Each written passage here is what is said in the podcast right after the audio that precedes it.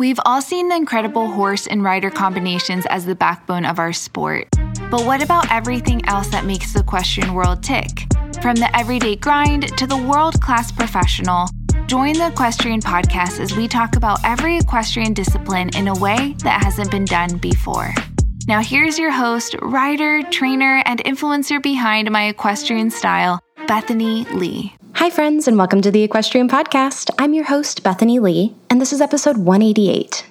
Our guest today has earned more honors than any other U.S. dressage rider, competing in six Olympic Games and four medal wins in 1992, 96, 2000, and 2004, and seven FEI World Equestrian Games. He served as a technical advisor and chef d'equipe for the U.S. dressage team from 2013 to 2018. Under his leadership, the U.S. dressage team returned to the podium at the 2016 Olympic Games in Rio, where the team won a bronze medal.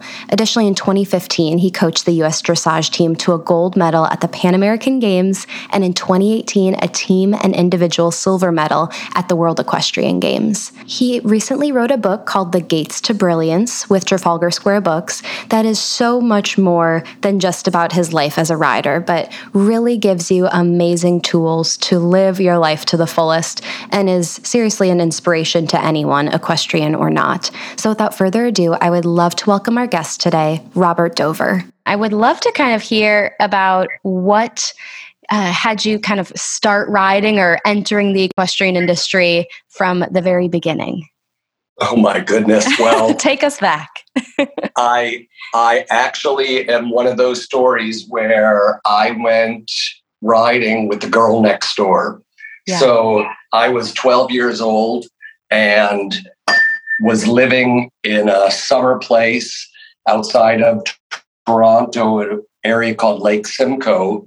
And the next door neighbors had a daughter around my age, and she loved horses and invited me to go riding with her on a couple of ponies that lived in a little paddock. And I don't even know how she was able to secure the their bridles, but I remember that we went and we had to like trek out into the mud and get them, and and uh, that was the beginning. I I started with her getting these two little ponies and riding, and then fell in love with it, and she went on and is a hunter and uh, jumper rider and trainer for many, many years. And I kept riding from that point forward. Wow. Yeah. Who would have thought? so exactly. cool. So, as you were kind of learning and, and developing your love for horses, at what point were you kind of taking it to the next level? Or at what point were you like, I actually really love this? I could see this being a big part of my life. Yeah. The interesting thing is that I never really had a moment like that. My life was a series of events that brought me into the lives of other people who basically saw that I loved horses, but then navigated my life for me. And so when we moved from Canada, where it just so happens that from riding those ponies, we went to a farm, and that farm was called Trakehnen Farm, where a lady named Gerda Friedrichs had been bringing over Trakehner horses from Germany, some of probably the first horses in the in North America from Germany uh, and she had a an older man that was a dressage trainer there. They put me on a lunge line, and I started there. And from there, my family moved to the Bahamas, and a lady named Myra Wagner had the stables there, and she was from the British. Uh, the British Horse Society and the British Pony Club. And she took me under her wing along with so many other kids there and fostered my riding from that point for another couple of years. And then we moved to Florida and I was fortunate enough to ride in the South Florida Pony Club with another person who loved dressage. Named her name was then Mar- Margot Pettis, it's now Margot Kern, and she again took me under her wing with other kids in Pony Club, and she was training uh, with from time to time the coach of our Olympic team, Colonel Ljungquist. So I first met him when I was about 15 years old. Wow. And between him and Tina Konyot's father, Alex Konyot, who I would have lessons from as well, uh, I was so fortunate just to be in the right place at the right time with the right people and had amazing people in my life who, uh, along with my parents, helped me to keep moving in a direction that allowed me to to progress. How was that for you moving to like multiple very unique locations growing up? How did that affect your riding or kind of the equestrian culture from place to place?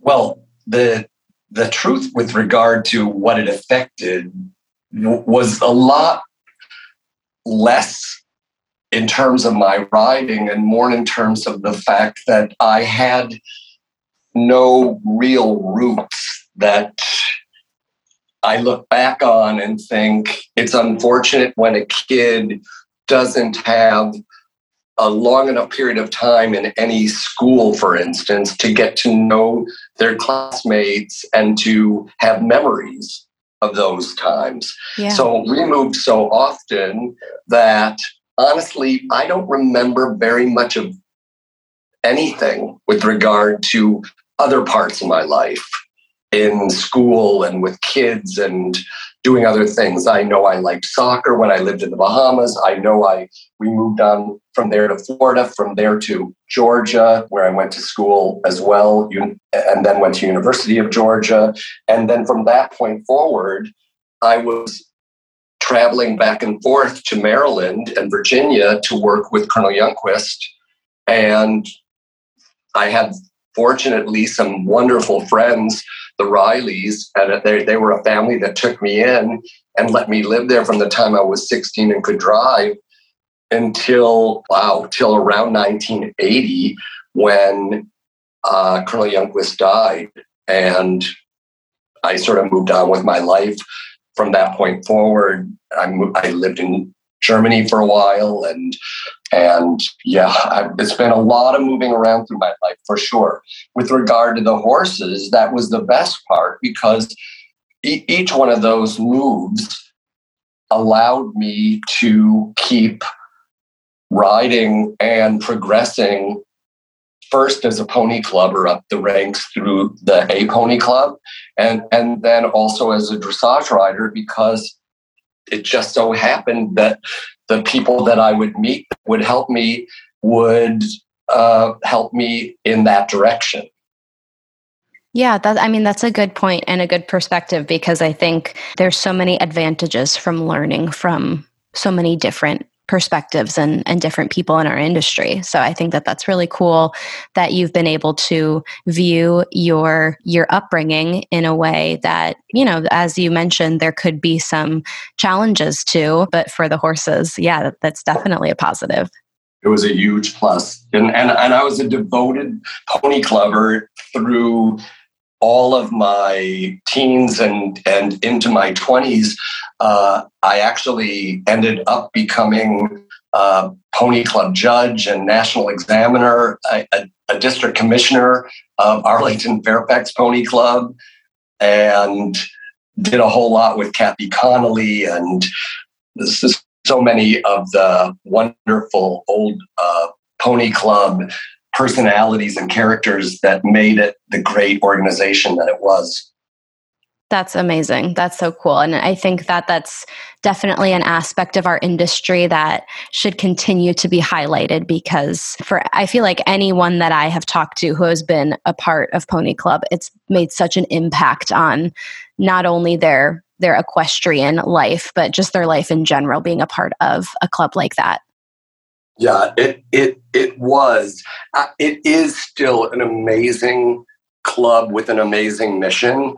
Back then, there were very few top riders that were Olympic riders from any of the three disciplines that did not come out of the United States Pony Club. Interesting. Yeah. Yeah, it, it really was the main the main training ground for the three Olympic disciplines as far as children that then grew up like Lendon Gray, Elizabeth Lewis, so many others, uh, Linda Zang, they all came up through the, the United States Pony Club, almost all of the event riders.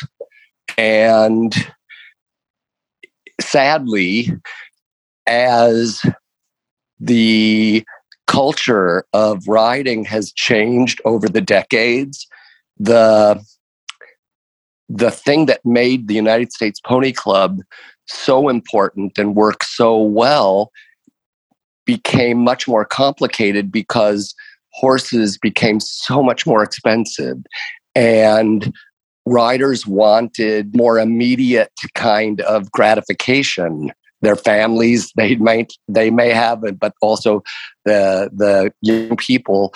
And they felt instead of the positive effects of having the basics of of pony they felt that it just sort of dist- was a distraction more or less and from what they really wanted.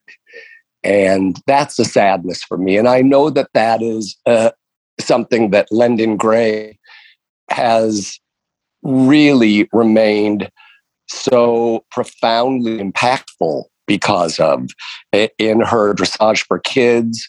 And we began the, the emerging dressage athlete program with her. And now of course that emerging dressage athlete program is part of the united states equestrian federation. So but it, but she still is dedicated to kids not only becoming very good riders in our discipline of dressage, but she's super dedicated in making them really great horsemen, meaning all facets of horse mastership, and and that's something that I uh, I think is just wonderful, and I I am equally dedicated to that. Take me back to when you kind of graduated through Pony Club and you were finishing up your junior career.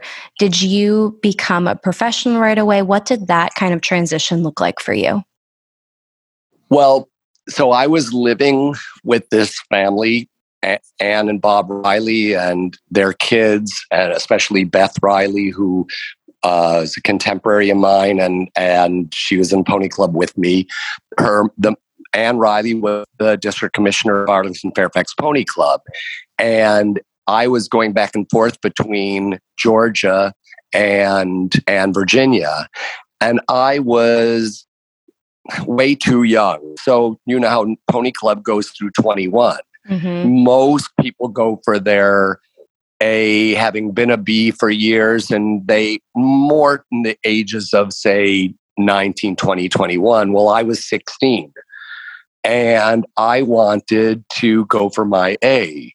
Uh, I was told that it might not be a great idea, but Anne basically supported whatever I wanted to do.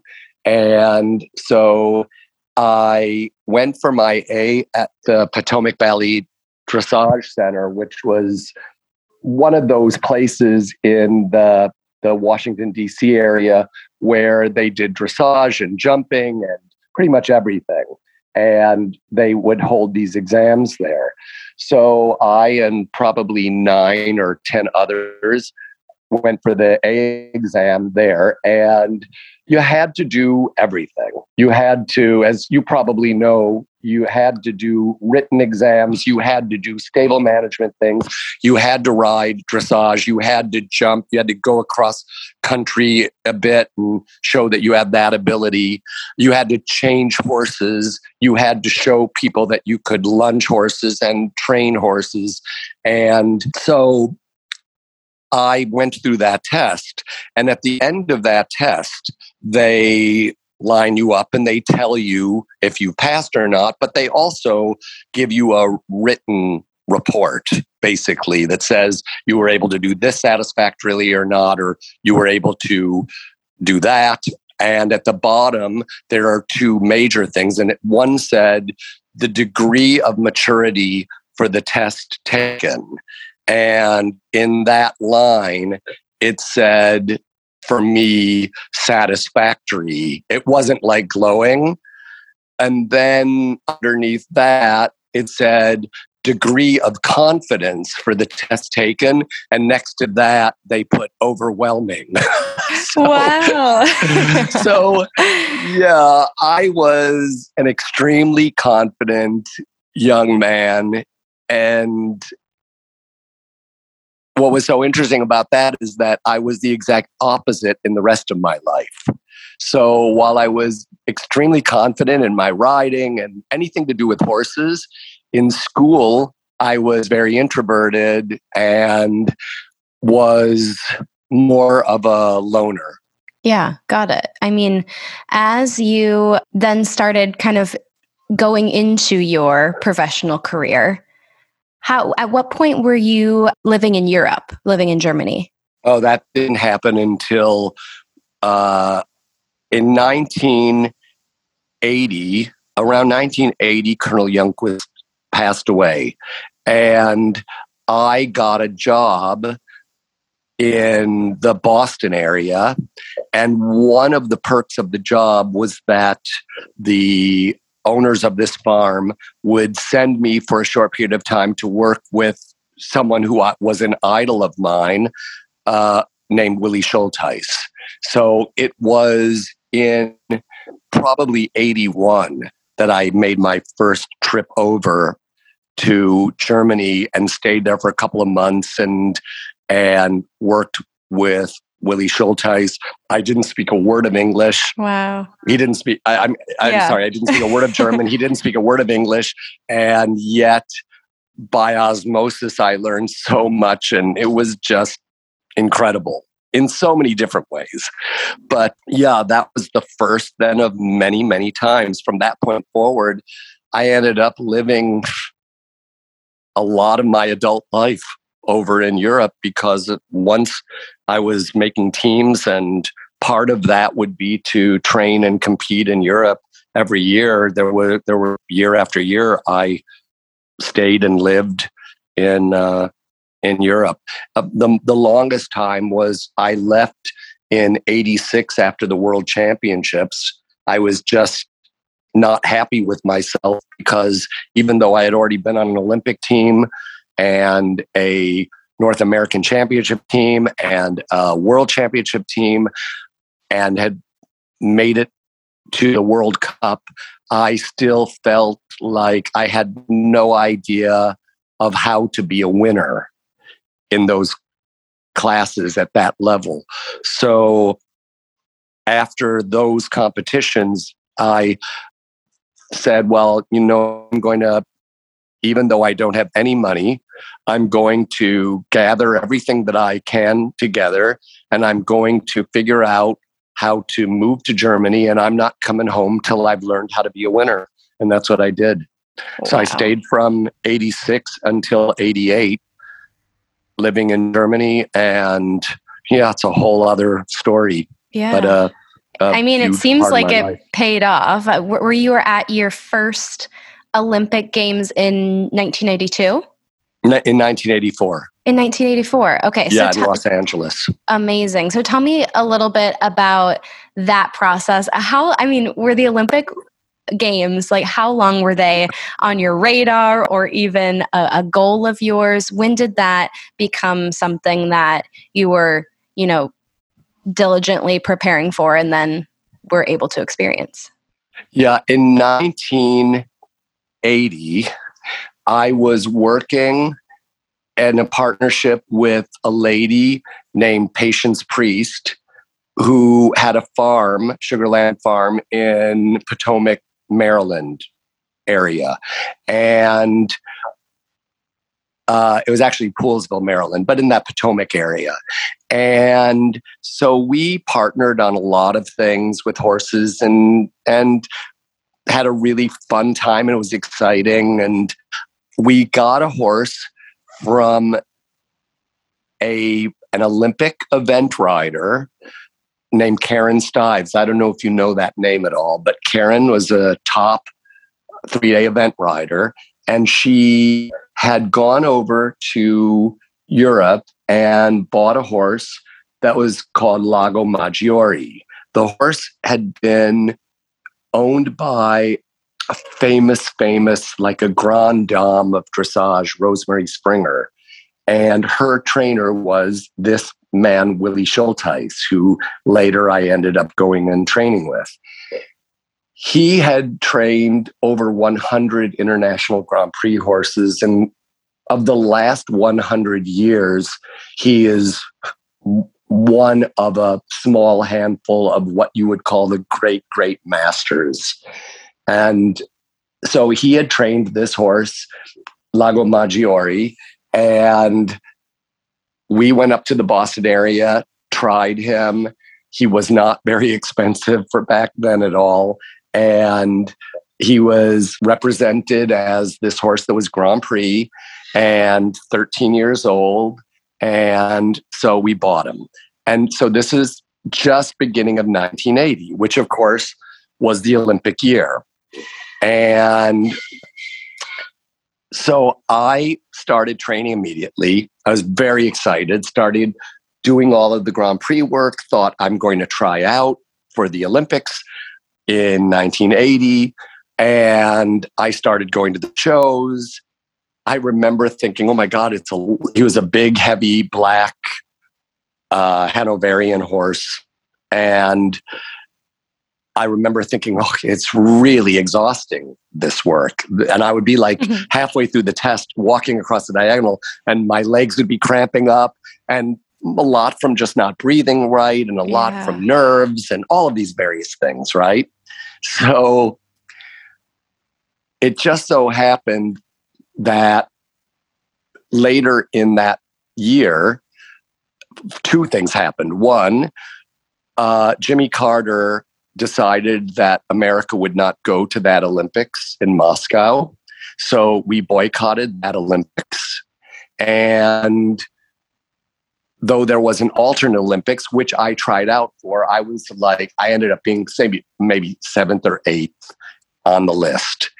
And so, but in that same year, Willi Schultheis was going to come over to the United States to do a clinic. And that was going to be in Kentucky through some friends, the Felgendrayers, and they invited me. And so I trucked the horse down there with a friend, Simon Barber, and went in this clinic. And again, uh, I didn't speak any German. And this was my first time ever meeting Schultheis. But Dieter Felgendrayer had been a rider with Schultheis. So he uh, navigated us through all of this and and translated everything. And it was an amazing several days of riding with him. And at one point, he said, You know, the horse looks really good for such an old horse. And I and I remember saying back through Dieter, I don't what are you talking about? He's only 13. Hmm. And he laughed, Schultheis, and he said, 13, he was like 16 when he came to the United States four or five years ago. No way. So here I had been thinking, well, it's really hard work, but I'm going to make him, you know, go and we're going to do this. And I had been just pushing my way through the Grand Prix on a horse that I had no idea was like 21 years old. Wow. And part of the reason for that was because back in the olden days, horse dealers, of which, as great of a trainer Schultheis was, he was also a horse dealer in that in the kind of ways that when you think of that the all the things that you think when you say those words the horse dealer that's what he was so the horse had had his teeth bishoped do you know what that means no they I don't think I file do. an old horse's teeth down to nubs so that you can't tell their age. Oh, tricky. So, right. So, oh my gosh, there are so many stories like that with different things, what, what people would do. But so there was no way of knowing when we bought the horse, and probably she didn't know either. I certainly don't hold her responsible for selling me a horse that was not the age that it was. But looking back on it, you know, you think, oh my God, who would do that to a horse? They wanted money, and that's that's what happened. So, uh, so that was the beginning, though, of my attempt. And then in those next years, just more things happened. And, and while over in Germany, riding at Schultheis's, I was riding around and there was a gentleman who I had met in in the little town of Warendorf named Michael Riplow. And he was super nice to me and spoke English well. And then one day I'm riding around and he has he had a friend with him. So I got introduced after I was finished riding to this gentleman whose name was Uli Kasselmann. And it was very pleasant. Didn't see him again. And upon leaving, this was right before I was ready to leave back for the United States. And I got back to my job in Boston and everything was fine. And then one night I got a telephone call from Michael and he said, Listen, Robert, Kasselmann, who you met, would like you to come to work for him. and he and Paul Schockemöhle are starting a Performance Sales International farm in the Virginia area. And I said, you know, Michael, that's very, very nice of you, but I just started this job like six months ago and I'm enjoying it up here and I have my life. So thanks very much. And I hung up.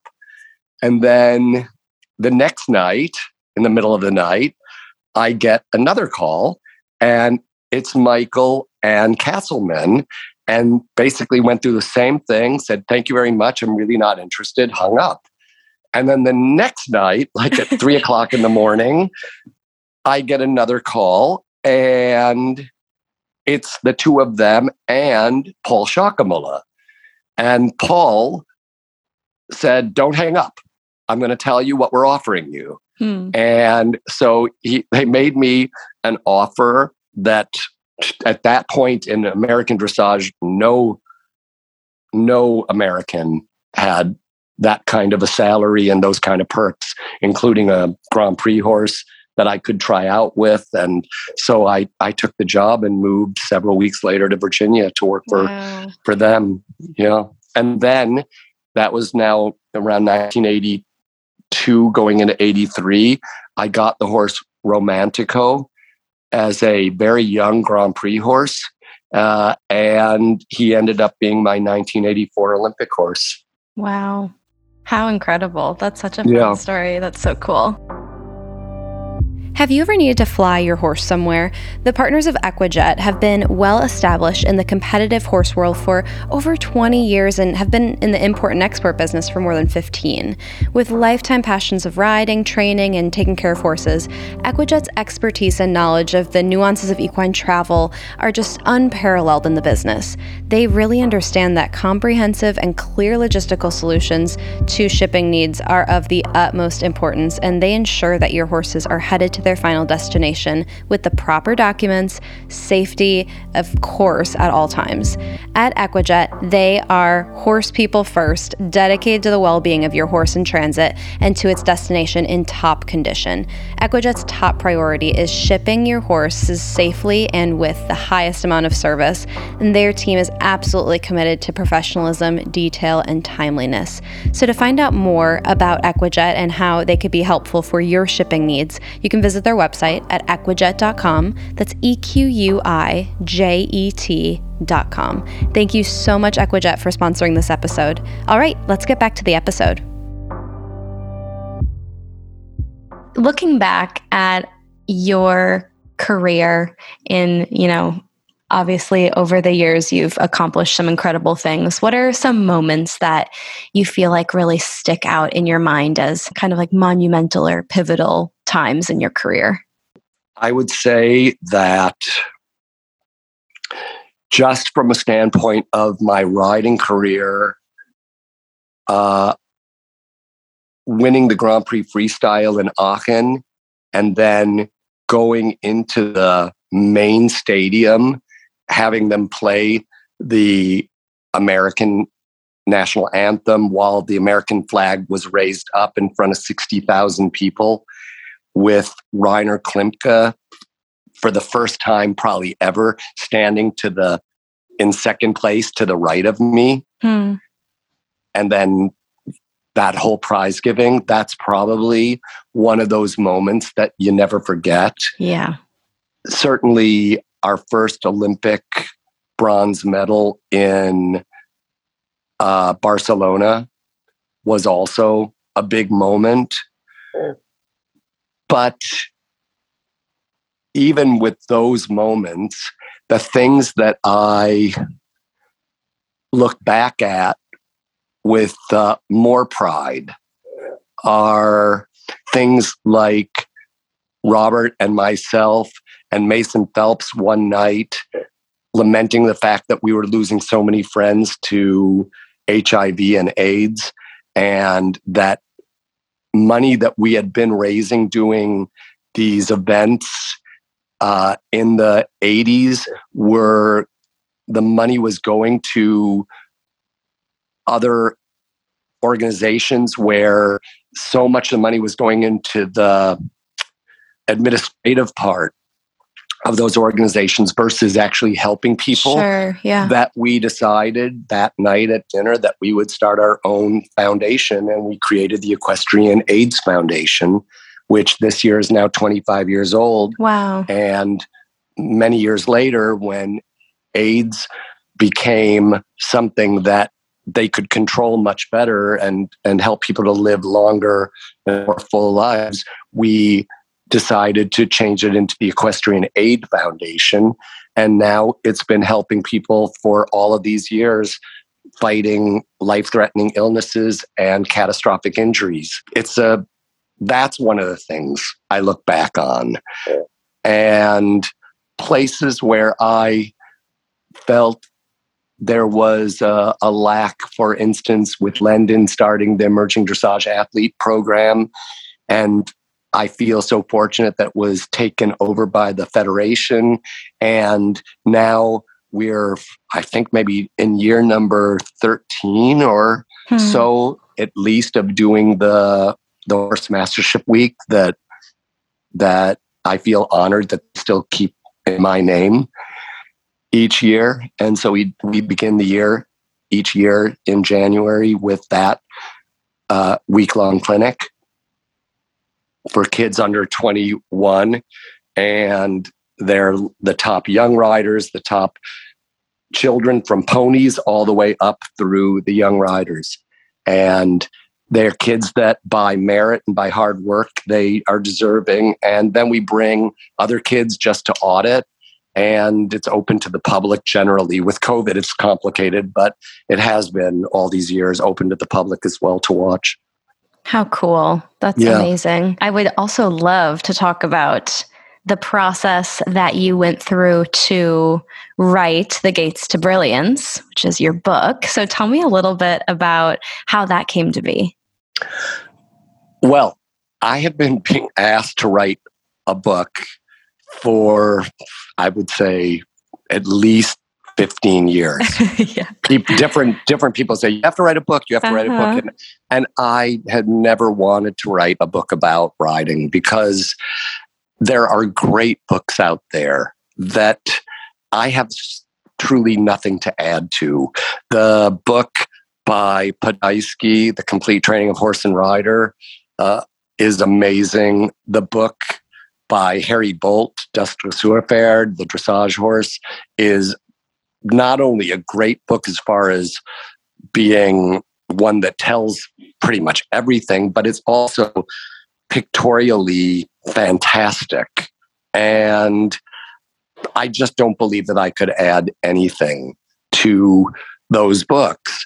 So when people kept asking me and I thought about it, I I felt like, well, what would I want to write about? And Martha and I spoke about it, and and I said, you know, maybe what I'd like to write about is how to find happiness, success, and have a, a great life. That's what I've been so fortunate with is that I, I look at my life with now being with Robert for 33 years and just I have just this great blessed life. And so uh, I thought, well, maybe what I could do is write about the things that I feel brought me to a place where I could look back on a life that has been so fortunate. And that's what I did. Both, uh, and I think that the, the most interesting, maybe part of writing about that is looking back and seeing that it was the hardest moments, it was the biggest failures that really taught me how to find happiness and success. Yeah, talk to me a little bit about those maybe low points or, or learning moments that you felt like I your tagline how a gay jewish middle class kid who loved horses found success. I mean that is just so relatable to so many people within the industry. And like you were saying it was those challenging moments that really shaped you to who you are and, and finding that success. So are, are there any things in particular which i'm sure you walk through in your book that you feel like were those moments that really kind of brought you to where you are today? Yeah, there are there there were, and I will tell you, fortunately, I I see that there will be more. And yep. and they are never ending.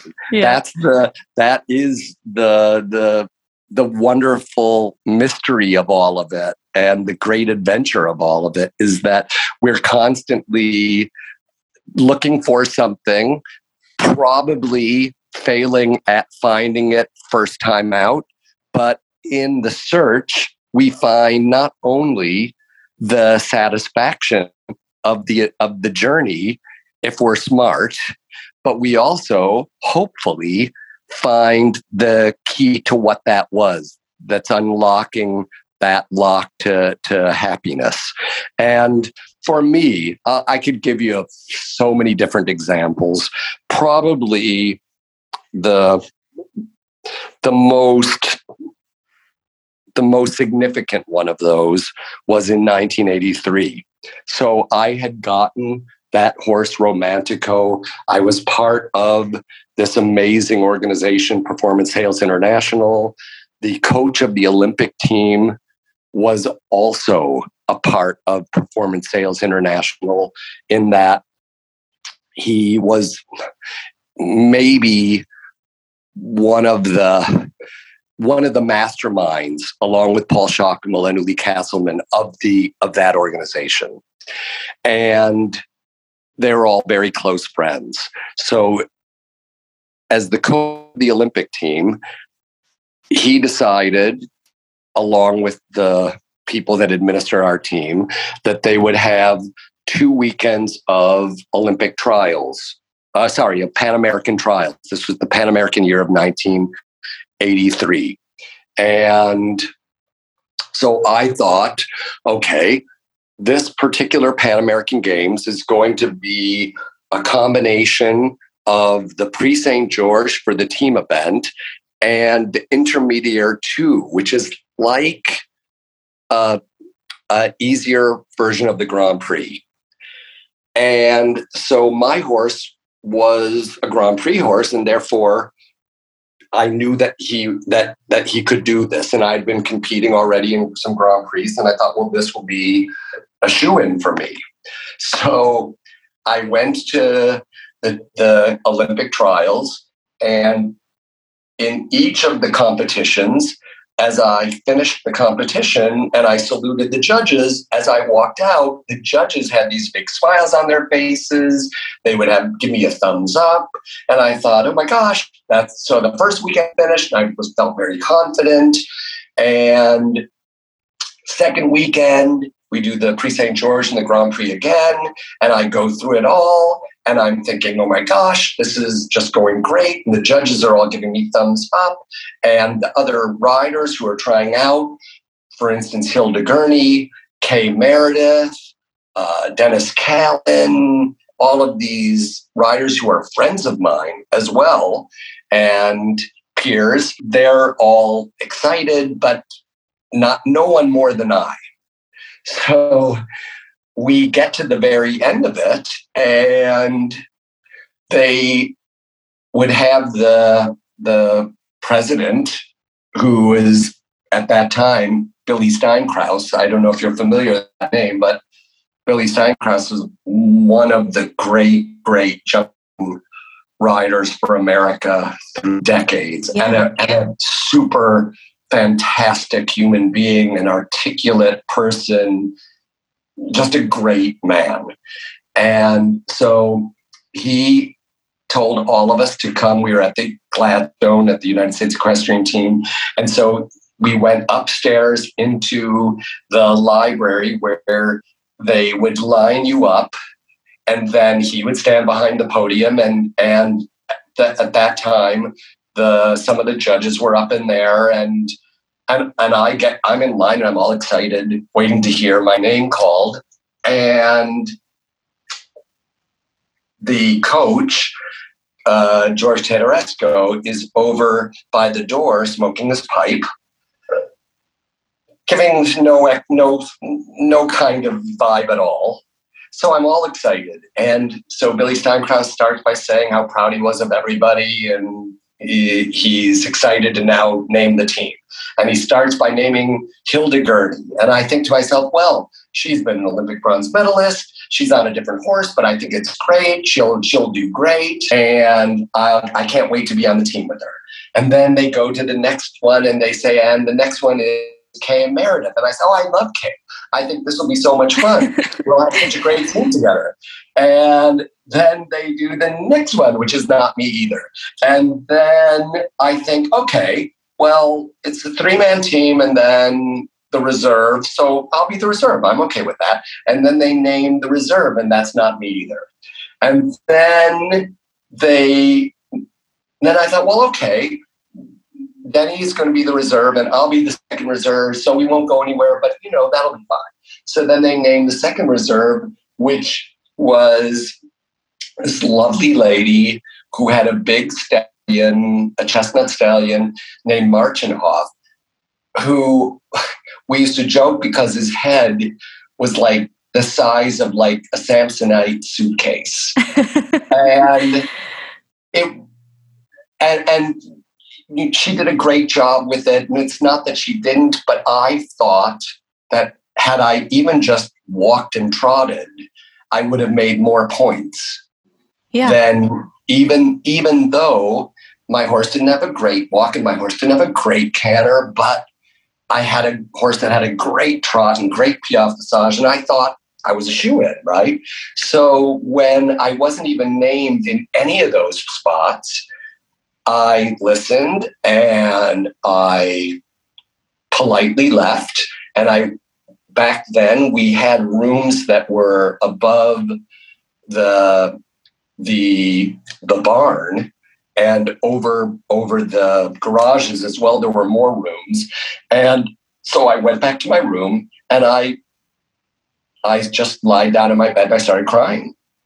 And so I'm crying for I don't know how many minutes, and there's a knock on the door, and Kay Meredith opens the door and comes in, and she sees that I'm like crying, and she sits down on the bed and she says, "Listen, Robert,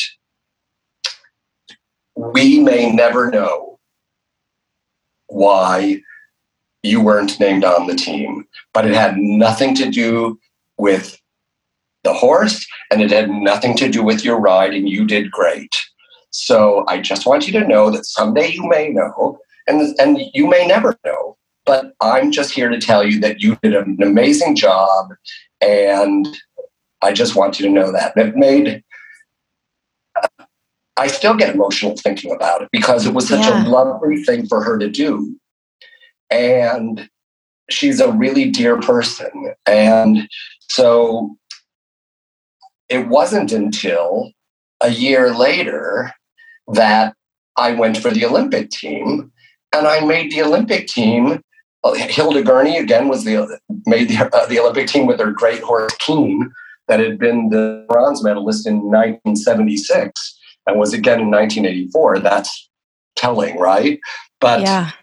Uh, but yes, I made the Olympic team, and then it wasn't until after I made the Olympic team that I found out that the reason that I did not make the Pan American team the year before is that the coach already knew that if I went in the Pan American Games, they would see the flaws that the horse had in his walk and his canter, and they didn't want, and he didn't want me being pigeonholed by the judging world as a, a, rider with a horse that had these deficiencies. So rather than put me on an international stage, he waited until 84, where the Grand Prix and the Grand Prix Special were the two tests that you had to do. And so it was full of tricks. And he thought that he was preventing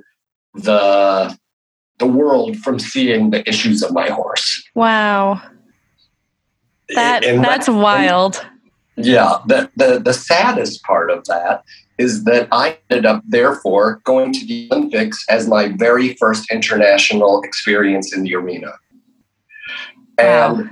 as a as an old guy now and a coach for many many years, I can tell you that myself as a coach would never allow that to happen right to a yeah. young person yeah. that was not the way you want somebody to start their career and uh, and so it, it's all interesting but that that was one of those pivotal moments in my life where afterwards uh, after kay came to me and i pulled myself together and i said to myself you know what robert? You are never going to allow your happiness to be predicated on whether you make or don't make a team. And so that's the way I've lived the rest of my life too. And what's so interesting is I've made a lot of teams after that uh, and ridden for America many, many, many times. But I never was so possessed by the idea of doing it ever again. I did it. Sometimes I did it and I look back on it and I think, well, that was a big mistake because it, it wasn't on a horse or with a feeling that I really wanted. But it becomes habit forming too to make teams. And then it's part of what defines you. And so all of these things are, are things that I've written in my book and, and spoken about and tried to be very honest about it. Wow. I mean, what a what a pivotal moment that could have very easily just been so overwhelming and all consuming in a negative sense that you know very easily because that that was such a hard moment to experience that especially hearing from other people how well they thought you did and and you thought you did really well. And and it, it sounds like you did. It was just kind of like a, a circumstantial reasoning for why they chose not to include you. And so i feel like for for a lot of us it could have been you know an an end point in yeah.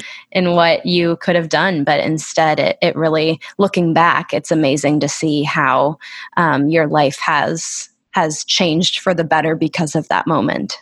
And that's the big message of the book. That is truly the overarching message of the book is that life goes by very very quickly and seems like the older you get, the faster it's going by.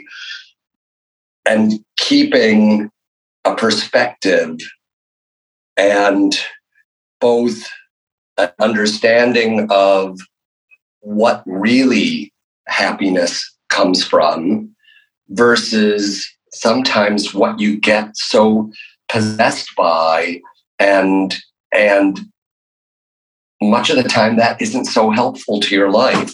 So I think that truly, like I say, the the the big lesson maybe of my book is about having a most amazing journey and that journey will include loss and it will include failure and it will include dark and difficult times.